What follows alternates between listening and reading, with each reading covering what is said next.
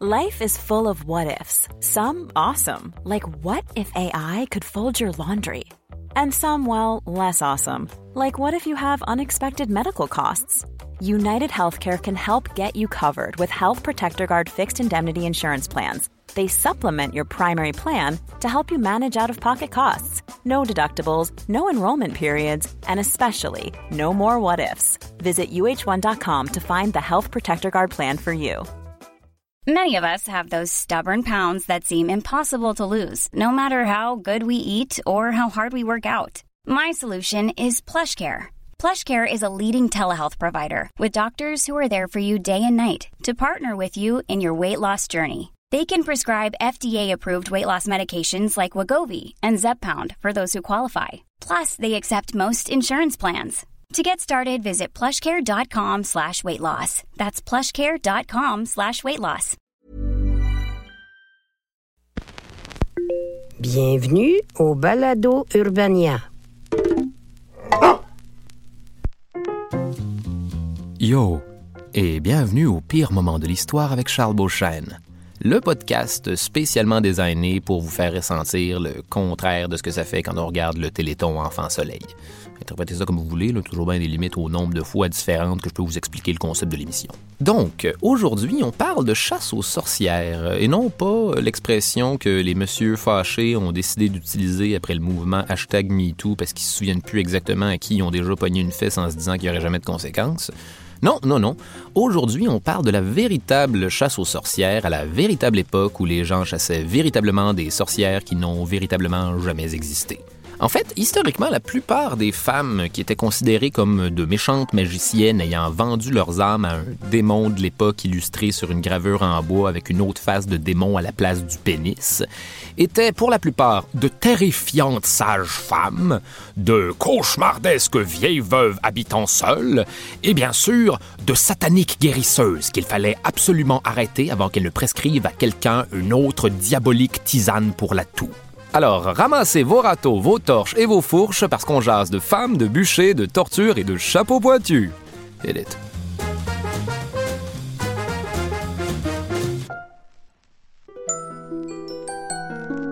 Cette histoire commence il y a très longtemps, genre avant le Moyen Âge, mais après que les Romains eurent décidé de partir chacun de leur bord faire des projets solos. Avant que l'Église oblige les paysans à manger du catholicisme pour déjeuner, dîner, souper, circulaient dans les campagnes toutes sortes de croyances par rapport à la présence de la magie dans la nature. Les forêts et les territoires sauvages étaient considérés comme le domaine de forces inexplicables et terrifiantes, bien au-delà des connaissances superficielles des humains. Peu à peu, ces endroits isolés devinrent le dernier refuge des peuples païens et de leurs pratiques face à une Église qui travaillait en overtime jour et nuit pour les convertir. Le désir de transformer les païens en croyants, vivant constamment dans la peur d'un Dieu qui n'existe pas, était si puissant que l'Église finit par annexer certains de leurs rites aux saintes écritures. L'objectif Avoir l'air swell et augmenter le membership. Le moins qu'on puisse dire, c'est que c'est ce que l'on appelle mettre de l'eau dans son vin de messe. Ainsi, Yule des Vikings devint Noël, la célébration de l'équinoxe du printemps devint Pâques, Samhain des peuples celtes devint Halloween, et le jour de l'an fut inspiré d'une légende babylonienne à propos d'un gars qui a coupé la tête d'un dragon. Mais cette histoire, les enfants, est pour une autre recherche Wikipédia. Les religieux se faisaient entre autres un plaisir de recycler tous les symboles super nice de l'abondance du printemps pour les rattacher aux célébrations de la résurrection du Christ à Pâques. Par contre, pas question que quelqu'un d'autre que l'Église ne le fasse. Si par malheur, une personne décidait de célébrer une cérémonie païenne pour, je sais pas, assurer la pluie ou des bonnes récoltes ou la naissance d'un enfant sans qu'il ne ressemble à Quasimodo, cela ne se faisait pas. Esmeralda Au XIIIe siècle, la médecine était principalement réservée aux nobles. Donc, la plupart des paysans se faisaient soigner par leurs voisins, mais surtout par leurs voisines, qui étaient aussi des paysannes, je vous le rappelle, mais avec beaucoup plus de temps libre pour apprendre ce genre de shit, j'imagine. Ces voisines soignantes devinrent rapidement perçues comme des sortes de magiciennes, car avec les années, elles avaient développé des connaissances affûtées en herboristerie et en astrologie, à un tel point que leur pratique va rapidement à incorporer la médecine naturelle avec les cycles lunaires et autres rituels à partir de brûlages de sauge. Ce qui n'est pas sans rappeler ces madames avec des boucles d'oreilles en bouchon de bière qui chillent aujourd'hui encore au Salon des métiers d'art. L'Église, pour faire changement, n'était pas d'accord et décida de faire leur fête à ces vilaines granolas qui s'assuraient, par exemple, de faire en sorte que les femmes ne meurent plus en couche. Voyez-vous, dans la tête de l'ecclésiastique moyen, science et religion étaient indissociables, et seul le pouvoir de Dieu pouvait expliquer le succès de la médecine. Si celle-ci n'était pas administrée par un homme de foi, il ne pouvait s'agir que de l'œuvre du diable. Et malheureusement pour toutes ces pauvres madames, la seule méthode que connaissait l'Église pour combattre le diable était de ne pas être super fin à leur tour. Ainsi commencèrent les chasses aux sorcières. En fait, c'est pas tout à fait vrai ce que je dis là, parce que les premières chasses aux sorcières étaient des initiatives de compatriotes paysans qui cherchaient, euh, comme le veut l'habitude, quelqu'un à blâmer quand les choses n'allaient pas comme ils le voulaient. Eh merde alors, on dirait qu'en vieillissant, je suis de moins en moins capable d'atteindre l'érection. Ça doit être le coup de cette vieille conne d'en face qui fait des breuvages. Bonjour Bonjour, Madame Conner Welch J'espère que t'aimes te faire tremper dans l'eau froide, espèce de vieille peau. En fait, à la base, l'Église était contre l'idée même de chasser les sorcières, parce que ça voulait dire encourager la logique païenne selon laquelle les sorcières existent, et il ne fallait vraiment pas que le catholicisme cautionne ça. Leur version officielle, c'était que les sorcières n'existaient pas. Mais bon, en même temps, quand ils se sont rendus compte que c'était un trend qui devenait de plus en plus populaire pour régler ces problèmes et que ce serait plus difficile à interdire qu'à encourager, l'Église a tout bonnement décidé d'utiliser les croyances populaires à son avantage de façon à ce que être un bon catholique soit une fois de plus la solution. Youpi. Euh, finalement, la chasse aux sorcières, c'était notre idée depuis le début. Trouvez-moi cette vieille conne de Madame Coder Welch et faisons-lui boire de l'eau jusqu'à ce qu'elle explose. Ah oui, by the way, voilà comment nous allons régler les problèmes à l'avenir. Catholicisme Contexte historique. Ce qu'on qualifie de chasse aux sorcières a eu lieu entre 1430 et 1630 et a fait entre 40 000 et 100 000 victimes en Europe. D'ailleurs, si la marge d'erreur est à ce point wacky, c'est qu'en plus de procès religieux pour sorcellerie, on a aussi assisté à énormément de lynchages spontanés et par la suite, on s'est rendu compte trop tard que les foules en colère avec des fourches puis des torches n'étaient pas super têtes pour archiver qui a tué qui sur les fichiers Excel de l'époque. Une mauvaise nouvelle n'attend pas l'autre. 200 ans plus tard, la peste noire sort de nulle part en Europe et emporte avec elle du jour au lendemain 200 millions de personnes qui vomissent du noir. Donc, un tiers de la population européenne vient inexplicablement d'arrêter d'exister. Seule hypothèse, Dieu est en colère et il faut punir quelqu'un. Je n'est-ce pas? Seule hypothèse. Alors, question d'apaiser la paranoïa de tout le monde face à la peste, il faut trouver au plus Christ quelqu'un à blâmer pour tout ça. Et qui de mieux que les derniers weirdos à la mode païenne qui font bouillir des racines alors que tout le monde sait que le seul et unique remède à toutes les affaires qui existent est croire en Dieu, ce qui a plutôt rapidement donné naissance à un thinking collectif du genre Ma parole, les choses ne vont pas comme je veux. Ça peut être que l'œuvre d'une femme qui a couché avec un démon. Détail intéressant. Savez-vous d'où nous vient la représentation du diable avec des cornes et des sabots qu'on connaît encore aujourd'hui? De la Bible? Et non! Aucun écrit biblique ne décrit le diable comme étant moitié homme, moitié biquet. C'est quelque chose qui nous vient tout droit des croyances païennes polythéistes. Ça, c'est quand tu crois en plein de dieux en même temps qui managent l'univers comme une grosse famille dysfonctionnelle à la manière de Les aventures d'Hercule le dimanche à TQS. Et celles-ci décrivent certains dieux comme mi-humains, mi-bêtes. Dans l'Antiquité, on les appelait les satyres ou encore les faunes.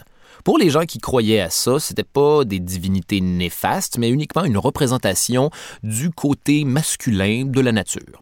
Peu importe ce que ça veut dire. Donc, à un moment donné, les catholiques vont se chercher un super vilain à opposer à leur dieu, et bingo, le faune apparaît comme un candidat de choix. Il représente le côté mystérieux et impie de la nature, doublé du fait que toute créature fantastique qui n'est pas euh, Dieu le doude avec une barbe sur un nuage ne peut être qu'un démon dont le pénis est un serpent. Ouais, ça, c'est un autre des ajouts qu'ils ont décidé de faire. Mais retournons aux sorcières. En 1484, euh, le pape Innocent VIII, ben, il faut croire que les papes ont été innocents plus de sept fois, publie euh, une lettre pontificale mettant la population en garde contre les sorcières, ce qui va inspirer deux dominicains allemands à publier en 1486 le Malleus Maleficarum, aussi appelé le marteau des sorcières, un traité qui va donner bien des idées à bien des gens en Europe qui ne sont pas nécessairement les apôtres de la demi-mesure. C'est entre autres dans ce manuel de chasse aux sorcières 101 que l'on explique pourquoi les sorcières sont majoritairement des femmes, et ça, je peux y répondre moi aussi facilement, c'est parce que ce sont des hommes qui ont écrit le livre en fait, l'ouvrage est surtout une espèce de liste d'épicerie de reproches aux femmes, ce sexe inférieur dont il faut se méfier, ces êtres moins intelligents avec moins de volonté, puis des désirs sexuels incontrôlables qui les poussent à être plus proches du démon. Vous savez, les femmes, quoi?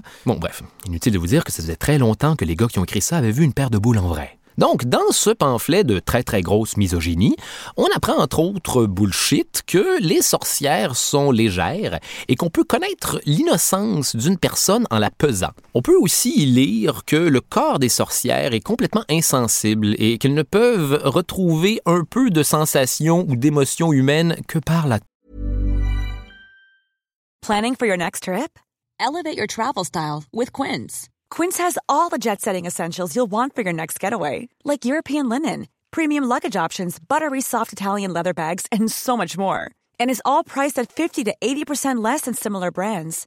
Plus, Quince only works with factories that use safe and ethical manufacturing practices. Pack your bags with high-quality essentials you'll be wearing for vacations to come with Quince. Go to quince.com/pack for free shipping and 365-day returns. I'm Sandra, and I'm just the professional your small business was looking for. But you didn't hire me because you didn't use LinkedIn jobs. LinkedIn has professionals you can't find anywhere else, including those who aren't actively looking for a new job but might be open to the perfect role, like me. In a given month, over 70% of LinkedIn users don't visit other leading job sites. So if you're not looking on LinkedIn, you'll miss out on great candidates like Sandra. Start hiring professionals like a professional. Post your free job on linkedin.com/achieve slash achieve today. torture. Les gens du 15e siècle étant ce qu'ils sont, le malheur de vous annoncer que la torture était une technique vraiment plus populaire que la pesée. On utilisait d'ailleurs la torture à deux effets. Un, pousser les condamnés à avouer leurs crimes, mais apparemment, t'as pas besoin de beaucoup d'objets en métal dans le badge pour inventer des anecdotes de rites sataniques. 2. Convaincre les suppliciés à balancer leurs complices sorciers. Et encore une fois, ça prend pas beaucoup de métal brûlant sur les tits pour que tu te souviennes d'avoir vu mon oncle Frank passer sur un balai devant une grosse pleine lune jaune. Ce fut l'hécatombe. Détail dark. La torture, ou la menace de torture, c'est diablement efficace. Joke de diable, alright.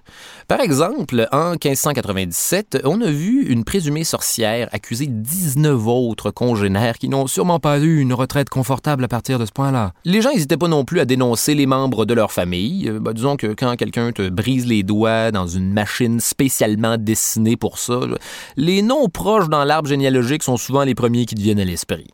Pour vous donner une idée, en 1602, euh, une accusée de Brouhamout, âgée de 9 ans, va entraîner avec elle sur le bûcher ses parents, ses oncles, ses tantes et ses grands-parents.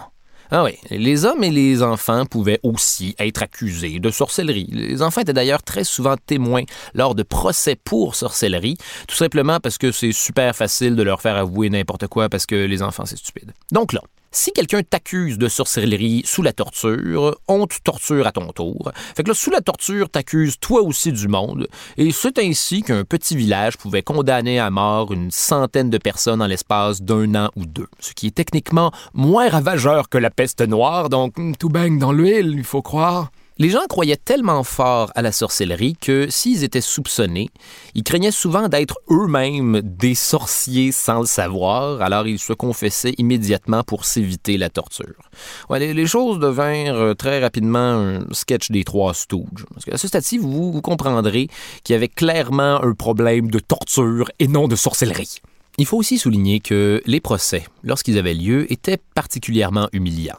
On demandait notamment aux victimes de décrire avec moult détails leur vie sexuelle avec Satan ou tout autre amant plus ou moins surnaturel comme un gobelin, Frankenstein, une momie. En fait, de, façon générale, c'était pas une époque où il était recommandé de coucher avec des phénomènes surnaturels.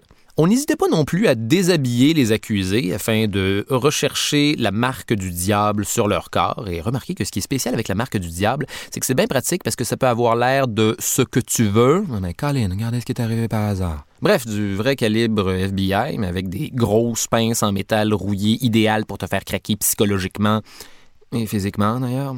Beaucoup physiquement d'ailleurs. Et pas question de lever sa main pour poser des questions, remettre en cause la chasse aux sorcières, c'était se retrouver avec un billet aller simple pour le resort tropical de Punta Chambre des Tortures. Détail intéressant. Une des pratiques les plus craintes par les non-sorciers, c'est un rituel décadent qui n'a jamais existé. Le sabbat. Non, non, pas le, jour du repos de l'Ancien Testament que les Juifs pratiquent en chillant autour de plein d'appareils électriques éteints. Quoique, fun fact, les Juifs aussi étaient parfois brûlés et accusés de coucher avec le diable. Lucifer était vraiment dans une bonne passe sexuellement. Je pense que le truc, c'est la confiance en soi. Bon, pour ce qui est de ce sabbat-ci, euh, on parle d'un concept clairement sorti de l'imagination sordide des deux bozos allemands qui ont écrit le Malleus Maleficarum, un genre de gros party de sorcières où elle buvait vraisemblablement des potions magiques pour rentrer dans un état second où sexe, gloutonnerie et meurtre de nouveau-nés étaient au menu.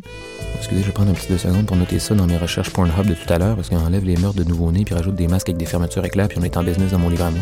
Ce que je veux dire, c'est que ça sonne vraiment comme une fantaisie de gros nerds. Hé les filles, j'ai bu plein de potions et maintenant j'ai trop de libido.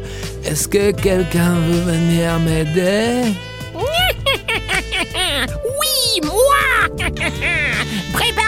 Pour un puissant spell de girl on girl action Sauf que là, on est loin de la porn. La manœuvre se voulait surtout une excuse pour faire encore une fois plus de place à la religion dans tout ce cafarnaum. Pour créer de l'ordre, il faut quelque chose pour symboliser le désordre, et rien de mieux pour ostraciser un groupe qu'inventer un rituel maléfique imaginaire. En fait, ça va tellement bien fonctionner qu'à un moment donné, l'Église va réaliser qu'elle a perdu le contrôle sur tous les villageois en tabarnak dans des contrées lointaines qu'elle encourage depuis le début, et c'est le bordel. En un seul jour, à Kettlinbourg, en Allemagne, 163 femmes sont brûlées. Pour vous donner une idée, dans un petit carré de village comme Kettlinbourg, en brûlant juste 30 personnes à cause du vent, les bâtiments se retrouvaient visqueux de graisse humaine qui retombait comme de la neige. Heureusement, personne n'était sur une diète zéro lipide, zéro glucide, parce que Kettlinbourg est rapidement devenue la ville de l'histoire avec le pire indice de masse corporelle. Mais sérieusement, beaucoup de gens sont morts brûlés. Et en brûlant toutes ces femmes, qui allait nettoyer le dégât? Haha, sexisme systémique du 17e siècle. Bon, d'ailleurs, on s'entend que t'as pas besoin de brûler beaucoup de monde vivant dans un petit village pour que ça devienne une tragédie. Que, de façon générale, l'ambiance au marché le samedi suivant devienne très awkward pas encore convaincu de l'énorme dérape à laquelle on a assisté? Eh bien, en Espagne, à Logroño, en 1610, il y aurait eu euh, un jour six exécutions d'un coup pour sorcellerie. Ensuite, les citoyens assoiffés de sang se sont mis à capturer et torturer eux-mêmes des suspects random jusqu'à ce que 1777 personnes soient accusées de sorcellerie en même temps, dont 1394 enfants. Donc, Débordés, les juges ont finalement décidé de classer l'affaire avec un tour de passe-passe rhétorique absolument hallucinant, déclarant en gros Le meilleur moyen d'éradiquer la sorcellerie serait, après mûre réflexion, d'arrêter d'en faire la publicité. Écoutez, nous avons regardé les chiffres et nous croyons que le nombre de sorcières présentes dans la ville est peut-être légèrement surestimé. Si nous faisions comme si de rien n'était, peut-être verrions-nous moins de sorcellerie partout en parlant d'autres choses une fois de temps en temps, non? Qui ici aime la pâte Fimo? Pour vrai, si on résume, c'est ça qui a arrêté le bain de sang. J'ai réalisé que c'était peut-être un peu weird de se ramasser avec des villes à 1777 sorcières. Le trafic aérien devait être épouvantable. Les intellectuels du 18e siècle, vous savez, ce truc que l'on appelle le siècle des Lumières, parce que tout le monde a réalisé que la science est une bonne idée, ils seront pour beaucoup dans le changement de mentalité. Et le mouvement va s'estomper tranquillement tout seul. Pas mal tranquillement même. On s'entend que la dernière femme à être condamnée en Suisse pour sorcellerie a subi son procès en 1782. Et le droit de vote des femmes a été obtenu là-bas en 1973, by the way. Heureusement qu'ils sont sur le piton pour les horloges et le chocolat. Et là là, qu'est-ce qu'il y a à apprendre de tout ça? Hein?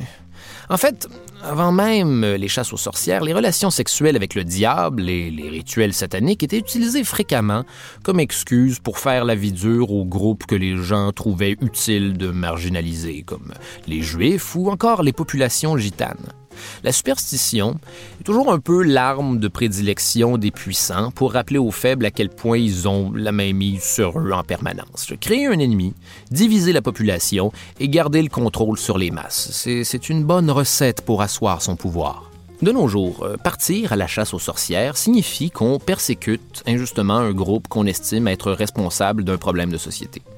Et quand on y pense, c'est vrai que l'humain a souvent besoin d'un bouc émissaire. Pas toujours pour régler le problème en tant que tel, mais bien souvent pour détourner le regard des masses loin des enjeux importants pour de vrai. Vous savez, comme euh, dire qu'on va lutter contre le terrorisme en mettant tous les musulmans sur le spot, alors que dans le fond, on veut juste aller voler du pétrole, ou encore détourner l'attention des citoyens sur la question des attaques de pitbull juste avant les élections provinciales. Ce genre d'affaires-là, c'était les pires moments de l'histoire avec Charles Beauchesne et le cauchemar se poursuit dans nos autres épisodes. Les pires moments de l'histoire, c'est au texte et à la recherche, Charles Beauchesne, Audrey Rousseau et Catherine Thomas. Pour Urbania, la rédactrice en chef, Barbara Judith Caron. Et la productrice exécutive, Raphaël Huismans. Le balado Les pires moments de l'histoire avec Charles Beauchesne est une production d'Urbania. C'était un balado Urbania. Abonnez-vous donc et notez l'émission sur iTunes ou Google Play. E-boy.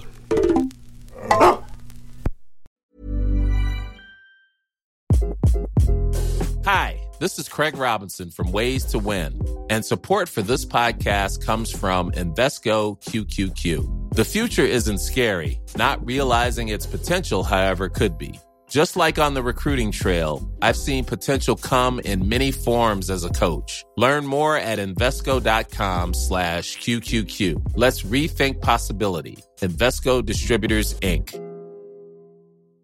Ever catch yourself eating the same flavorless dinner three days in a row?